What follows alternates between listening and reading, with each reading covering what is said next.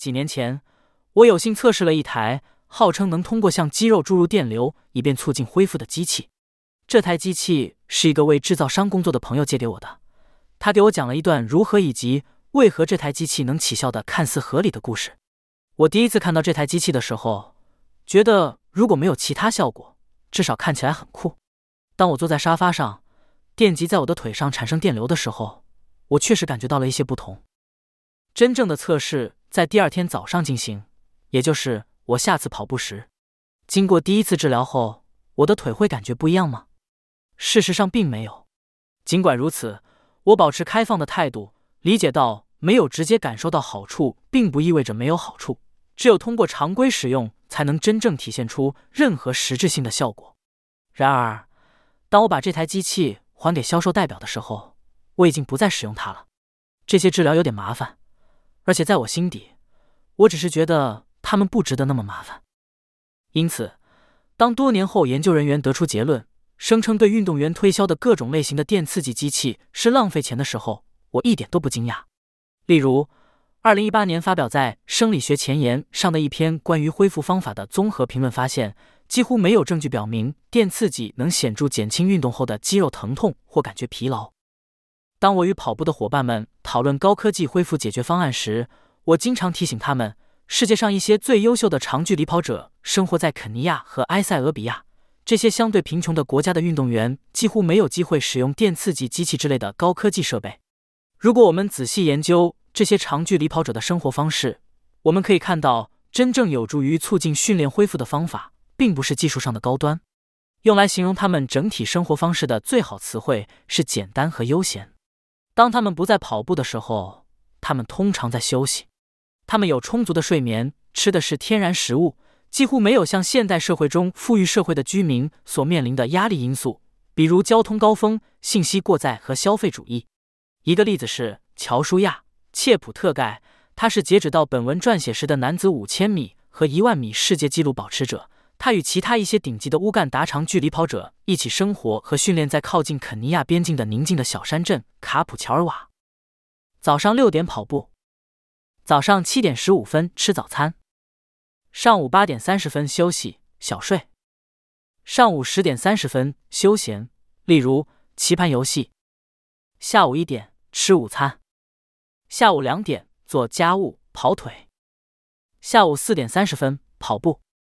下午五点吃小吃，下午五点三十分休息，晚上八点吃晚餐，晚上九点上床睡觉。正如你所看到的，除了跑步和做家务，这个日程表上的每一项都在某种程度上对恢复有帮助。并不仅仅是非洲的精英长距离跑者不太使用华而不实的恢复方法。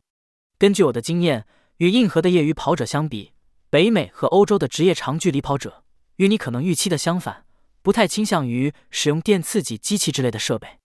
甚至有证据显示，在精英阵营中，表现最出色的运动员并不像表现较差的同行那样依赖高科技的恢复方法。科学作家克里斯蒂·阿什温登在他二零一九年的著作《Good to Go》中揭示，二零零八年奥运会之前，表现技术专家比 Bill Sands 跟踪了一个美国奥林匹克训练中心的恢复中心的使用情况。他发现，在那里花最多时间的人最不可能在北京赢得奖牌。当然，许多职业长距离跑者确实使用高科技的恢复方法，但越来越多的专家认为他们主要起到了安慰剂的作用。这并不意味着这些方法完全没有价值，但它确实意味着他们不应是你促进恢复的重点。相反，你的重点应放在休息、睡眠、营养和压力管理等基本方面，正如大多数职业长距离跑者以及东非的长距离跑者所做的那样。休息。跑步会导致肌肉和其他组织微观损伤，产生自由基，引发炎症，耗尽肌肉燃料储备，引起脱水、疲劳神经系统等等，从而需要恢复。是不是停跑就行了？实际上，情况比这稍微复杂一些。首先，不同种类的休息效果并不一样。躺在吊床上无所事事是停跑，高强度搬砖也是停跑，但这两种停跑的对于恢复的作用是不一样的。东非的长跑运动员除了跑步外，通常在做一些更接近躺在吊床上的事情，而不是在高强度搬砖。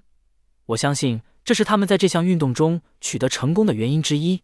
在世界上许多其他地方，包括我们所在的美国， Ben 教练和我居住的地方，生活方式是完全不同的。但即使是像我们这样的职业跑步运动员，也会努力花费大部分非训练时间来休息。然而，也有例外。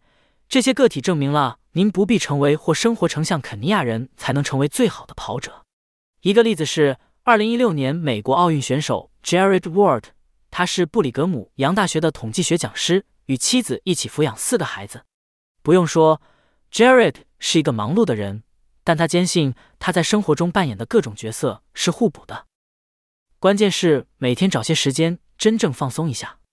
每天至少花出二十分钟来从事你喜欢且让您感到放松的事情，将比花费一个小时或更多时间在社交媒体上争论国际形势带来更多的恢复益处。布鲁内尔大学的研究人员在《医学与科学在体育与运动中》杂志上发表的一项研究发现，在进行完精疲力竭的室内骑自行车锻炼后，听优美的音乐会显着降低应激激素水平，而听高能音乐或不听音乐则不会。其他放松的好选择包括冥想、阅读、写日记、泡澡、聊天或者康复理疗，即使这些技术本身几乎没有或没有恢复益处。使休息不那么简单的另一个因素是休息的相对性。第二讲中我们说过，相对休息意味着锻炼少于平时，例如通常每天跑十公里，但今天只跑了五公里。相对休息对于平衡训练和恢复至关重要，因为它允许您在训练时进行恢复。请记住，只有在有需要恢复时才会发生恢复。一个跑者实际上不跑步，只是呆着不动，他并没有恢复。恢复不仅仅是不跑步，恢复是通过以一种方式调节训练负荷，来产生足够的恢复需求，以提高体能，以避免受伤和过度训练。在第三章中，我介绍了急性训练负荷 A T L 和慢性训练负荷 C T L的概念。 A T L 是过去一周内训练的平均量和强度的组合， C T L 是过去四周内训练的平均量和强度的组合。在训练周期内， A T L 大部分时间都超过 C T L， 但要获得足够的恢复以避免受伤和过度训练，您的 A T L 不应超过您的 C T L 超过约 百分之十。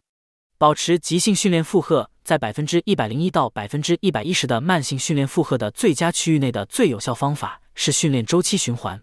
其中您的训练负荷增加了两到三周，然后下降了一周。这种前进两步或三步后退一步的方式来调节您的训练负荷，是专业运动员可以两全其美的方式，在避免受伤和过度训练的情况下变得更加耐操。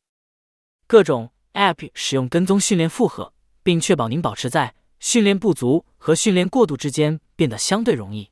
如果您不是特别精通这方面的 I T 技术，那么在餐巾纸上算一下也可以做到几乎一样好。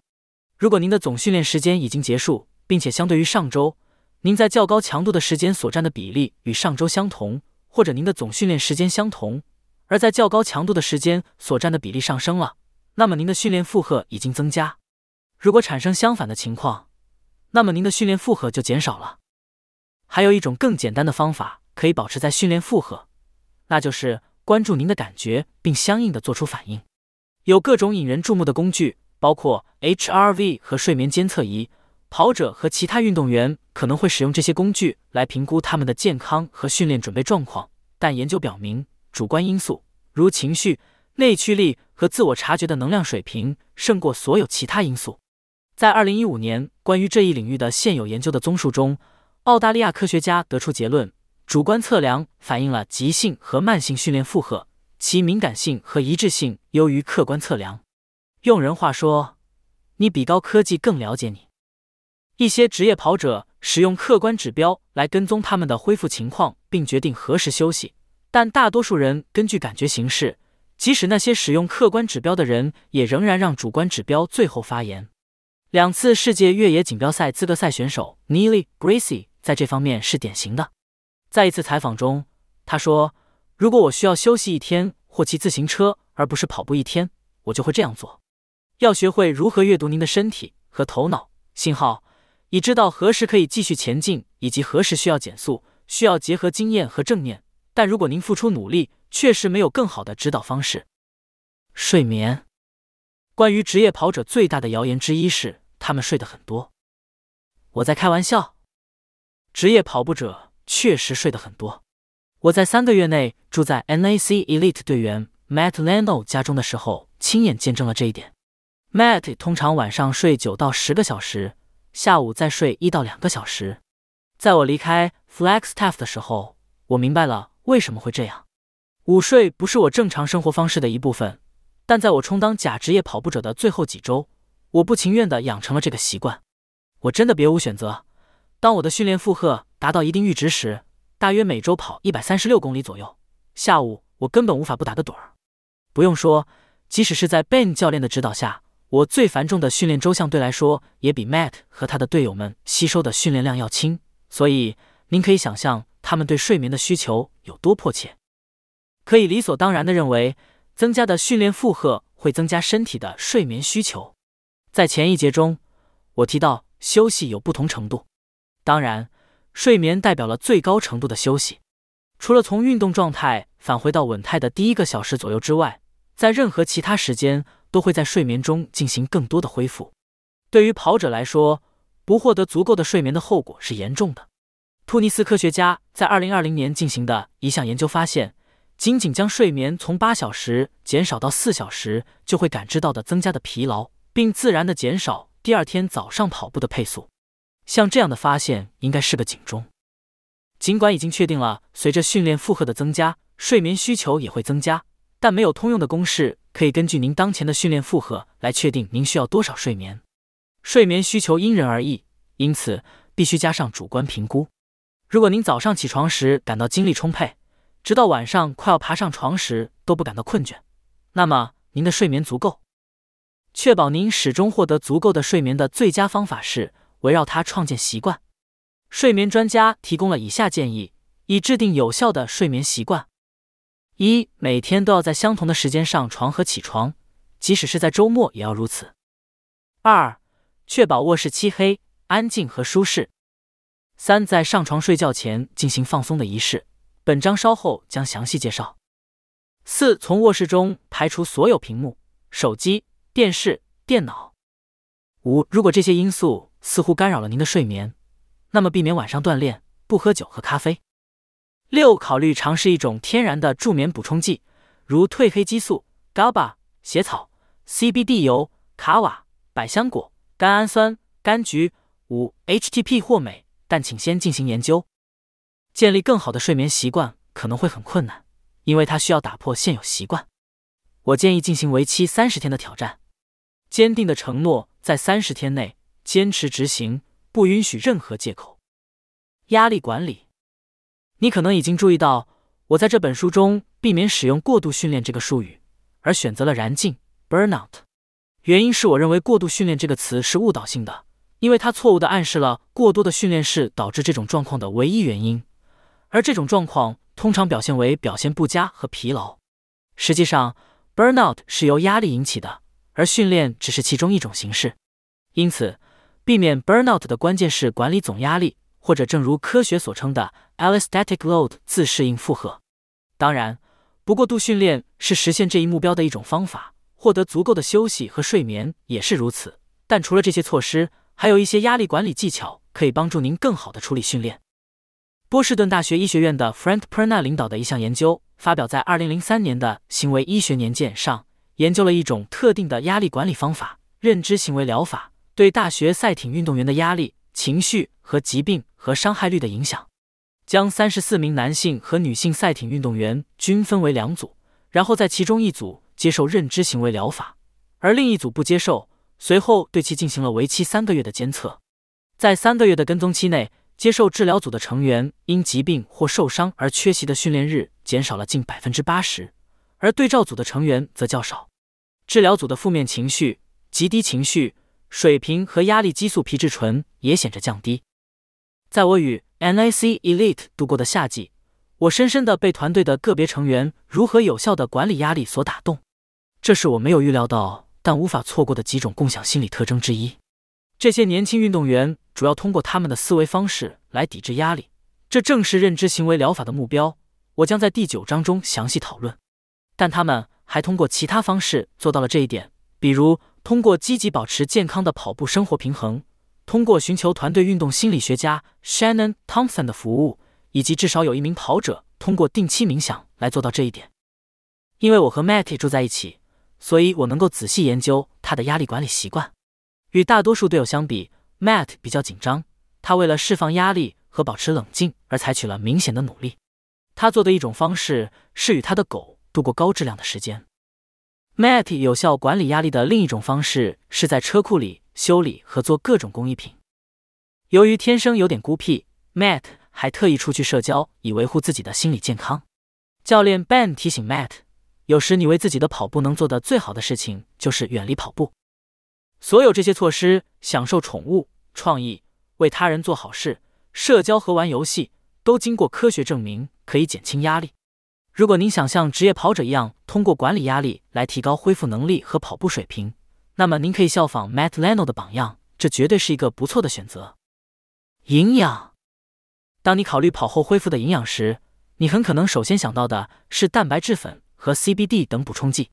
这是因为补充剂制造商已经投入了大量资金用于市场营销、广告和研究，以在你的头脑中建立这种关联。这种大规模的宣传掩盖了一个事实，那就是真正的食物对恢复的影响要比任何补充剂大得多。不幸的是，真正的食物没有巨额的市场预算来证明自己的价值，但近年来，科学家们终于开始研究其对运动恢复的影响。例如，巴西研究人员进行的一项研究，发表在二零一八年的《运动生物学》杂志上，发现增加水果和蔬菜摄入量两周，可以提高铁人三项运动员的总抗氧化能力，关键的恢复机制。几乎没有东非精英选手会服用恢复补剂。当然，这在很大程度上是因为在他们所在地区很难找到这些补剂，但这仍然证明了恢复不需要补剂才能在最高水平上进行跑步。事实上，已经证明的几种补剂，包括支链氨基酸，都只提供了肯尼亚和埃塞俄比亚饮食中所含的自然食物中的营养素。此外，在恢复补剂广泛可获得的地区，许多职业跑者也不使用这些补剂。许多人避免使用这些产品，因为担心无意中摄入可能会引发阳性药物检测的成分。但如果补剂真的是优化恢复的必需品，那么可以肯定更多的职业跑者会冒险尝试。如果你想知道为了优化训练后的恢复而应该吃什么早餐、午餐和晚餐，那就不要这样想了。作为一名跑者，你所吃的餐饮需要在促进恢复之外还要满足多种功能，如支持整体健康、减少受伤风险、为你的跑步提供能量等。将你的饮食调整为只满足一个功能是错误的。幸运的是，用于优化肌肉恢复的同一种饮食习惯也适用于跑者。我将在下一章中分享这些习惯。在涉及恢复的问题上，重要的不仅仅是你吃什么，还包括什么时候吃。食物中的营养素提供了执行许多恢复过程所需的原材料，蛋白质用于修复受损的肌肉，碳水化合物用于补充能量，水用于恢复血容量，某些脂肪和抗氧化剂用于调节炎症。如果你在一天中的任何时候都过长时间不吃不喝，特别是在跑步后的前几个小时内，那么你将影响到你的恢复。一项关于间歇性进食对耐力表现影响的研究就证明了这一点。马来西亚大学的研究人员让十名受试者在间歇性进食、跳过午餐的十天期间，每隔一天进行一次无氧耐力测试和静止自行车的耐力测试。与此同时，十名对照组受试者每天摄入相同热量但不跳过午餐，然后完成了同样的测试系列。如预期的那样，对照组在这些测试中表现稳定。受间歇性进食影响的小组则有断崖式的性能下降，而他们在十天后只能部分恢复。这项研究发表在二零一八年的《欧洲运动科学杂志》上，作者将这种性能下降归因于餐饮之间的间隔时间太长，导致恢复受损。在一天内进行多次运动的日子，特别是大多数时候职业跑者所做的那样，得到适当的营养恢复尤为重要。在二零一七年发表在《运动医学》杂志上的一篇综述中，澳大利亚格里菲斯大学的 Daniel McCartney 及其同事报告称，在首次锻炼后摄取足够的碳水化合物和水可以提高同一天晚些时候进行的第二次锻炼的表现 百分之四。 然而，当受试者在第一次锻炼之前的两到四个小时内进餐，而不是以进食状态开始锻炼时，这种效应会减弱。这表明优化恢复不仅仅取决于锻炼后的饮食，还取决于锻炼前的合理饮食。在你的饮食时间表上不需要过分科学化。其他研究也证明，如果运动员在正常时间吃早餐、午餐和晚餐，并在饭间感到饥饿时再添加一两次小吃，那么他们通常会恢复得很好。在这方面，东非的精英跑步者也验证了科学的观点。像 Joshua Cheptegei 一样，这些大多数运动员在训练营中训练，在训练营环境中，每个人都按照同样的不变的时间表进餐。在肯尼亚，标准的饮食习惯是早上跑步前喝奶茶，随后立即吃大份的第二顿早餐，通常包括 chapati， 午餐包括米饭、豆类、土豆和绿叶蔬菜，晚餐以 oatmeal 为中心，并根据需要在一天中吃水果和喝水。你不需要过于科学化你的跑步后的餐点和零食的成分，这并不意味着你应该在跑步后开始吃芝士汉堡，因为还有其他因素需要考虑，包括你的长期健康，但这强调了日常食物也能达到效果的观点。矫正性锻炼。矫正性锻炼听起来像是一种惩罚，但实际上它指的是出于解决灵活性、机动性和力量方面的限制而进行的治疗性锻炼。这些限制会影响运动员执行技术动作的能力，从而降低效率并增加受伤风险。矫正性锻炼不是一种特定的活动，比如普拉提，而是包括所有类型的活动，静态伸展、动态伸展、泡沫滚动、体重力量锻炼等等，都有这个基本目的。它也不是通常意义上的恢复方法，即在跑步后促进生理稳态的恢复，但我仍然认为它是一种恢复方式，因为它可以扭转跑步对身体的一些负面影响，比如在肌肉中形成紧张点，而且因为它是令人放松的。大多数非精英跑步者都回避矫正性锻炼，要么是因为他们不知道它的存在，要么是因为他们更愿意将有限的时间用在他们认为更重要的事情上。如果你以前不知道矫正性锻炼的存在，那么现在你已经知道了。至于不做它的第二个借口，我有两点回应。首先，它有效。考虑一下你的脚，跑步者身体的一部分，但不太受到关注。二零二零年由巴西研究人员领导的一项研究发表在美国运动医学杂志上，报告称一种针对脚的矫正性锻炼历程可以将一组十八名跑步者，其中一半作为对照组的受伤率降低 百分之四十一。想象一下，在你的跑步生涯中，每五次受伤中就有两次不会发生，这就是每天进行一点矫正性锻炼可以为你做的事情。我要说的第二件事是，矫正性锻炼很容易融入你的日常生活。大多数职业跑步者都有一种日常的矫正性锻炼历程，他们可以在家里用很少或没有设备，而且不需要事后冲澡。比如，冠军超长跑运动员 Rob Carr每天都会以一系列涉及弹性带的主动隔离伸展开始一天。我喜欢在睡前做我的锻炼，作为一种放松方式。我做的具体锻炼是由物理治疗师推荐的，以解决我的个体需求。最好是你也采用适合你需求的矫正性锻炼历程，因为没有两名跑步者具有完全相同的肌肉紧张点、力量弱点和不平衡。然而，有许多练习对大多数跑步者来说既无害，又有可能有所帮助。因为他们解决了在跑步者身体中几乎普遍存在的问题。我将以介绍一些这些矫正性锻炼的选择来结束本章。这些锻炼可以在你在物理治疗师的帮助下制定自定义历程之前为你提供一些帮助。跪姿髋部伸展。大多数跑步者都缺乏足够的髋部屈曲运动幅度，这个伸展可以拉长髋部屈肌。跪在右膝上，左脚弯曲成九十度，脚掌平放在地板上。双手抓住带子的两端，将其绕过左膝，轻轻向身体拉扯。保持躯干挺直，收紧臀部，向前推动髋部，直到感到右髋前方有很好的伸展感。保持伸展。泡沫轴滚髂胫术。髂肩带是沿大腿外侧延伸的常见，大多数跑步者通常会过于紧张。拉伸对他们来说效果不大，但泡沫滚动可以。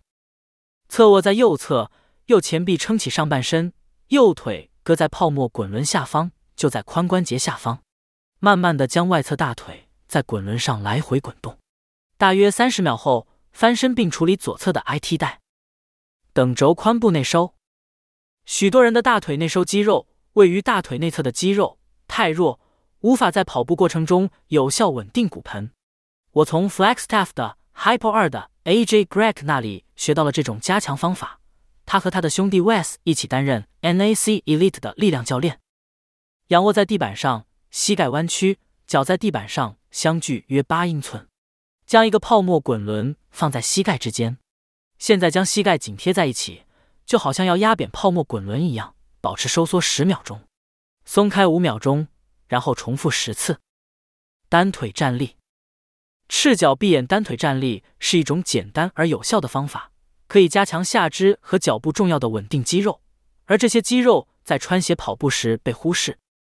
赤脚站在右脚上，闭上眼睛，数到三十。如果你失去平衡，再试一次，从零重新开始计数。一旦你成功的保持平衡了三十秒，然后在左脚上重复练习。靠墙踝关节活动，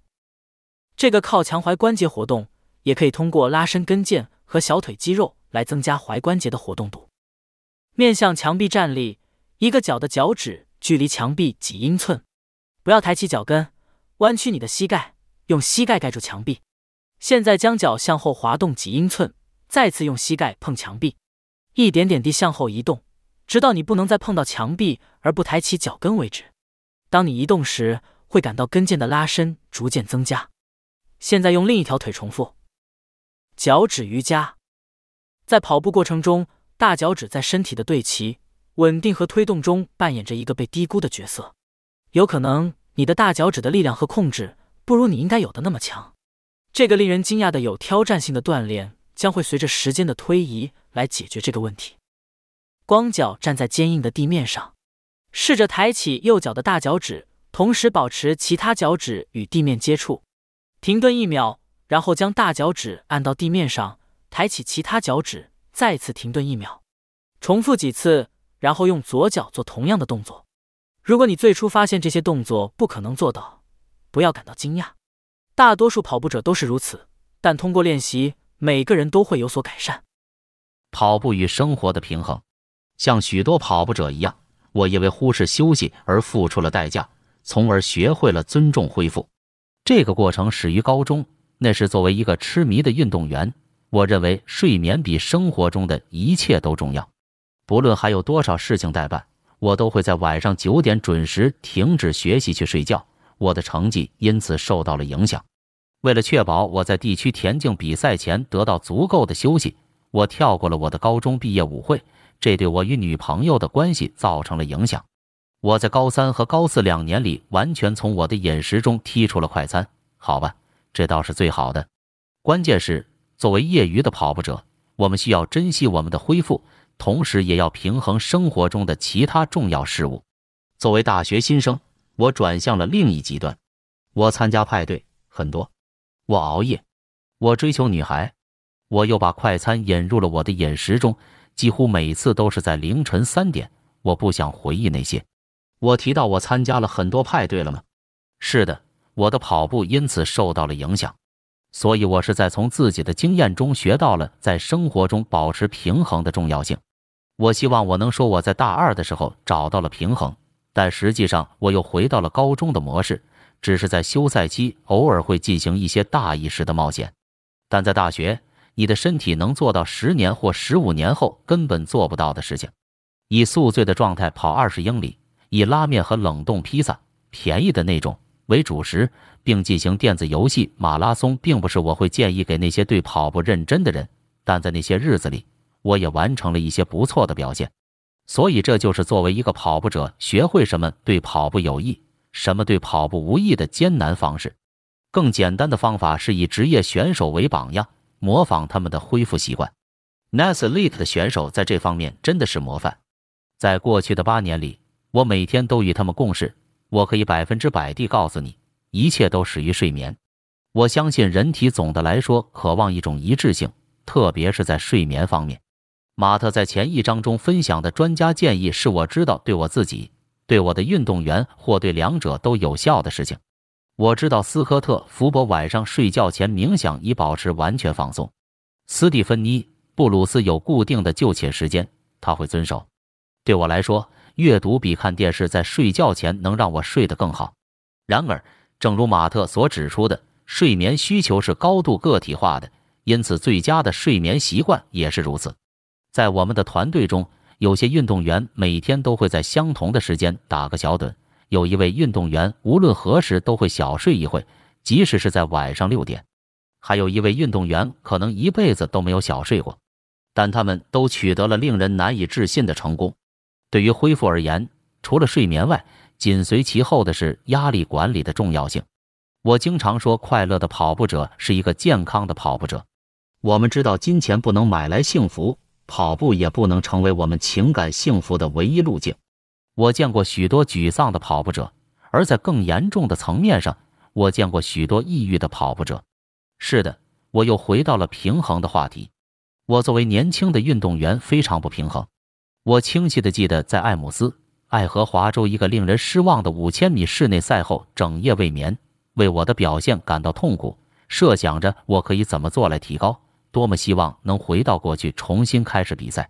二十岁的时候，一周跑八十英里，静息心率四十次每分，我似乎是一个健康的标杆，然而我是不健康的。我的压力与跑步有关，而也许你的压力与工作有关，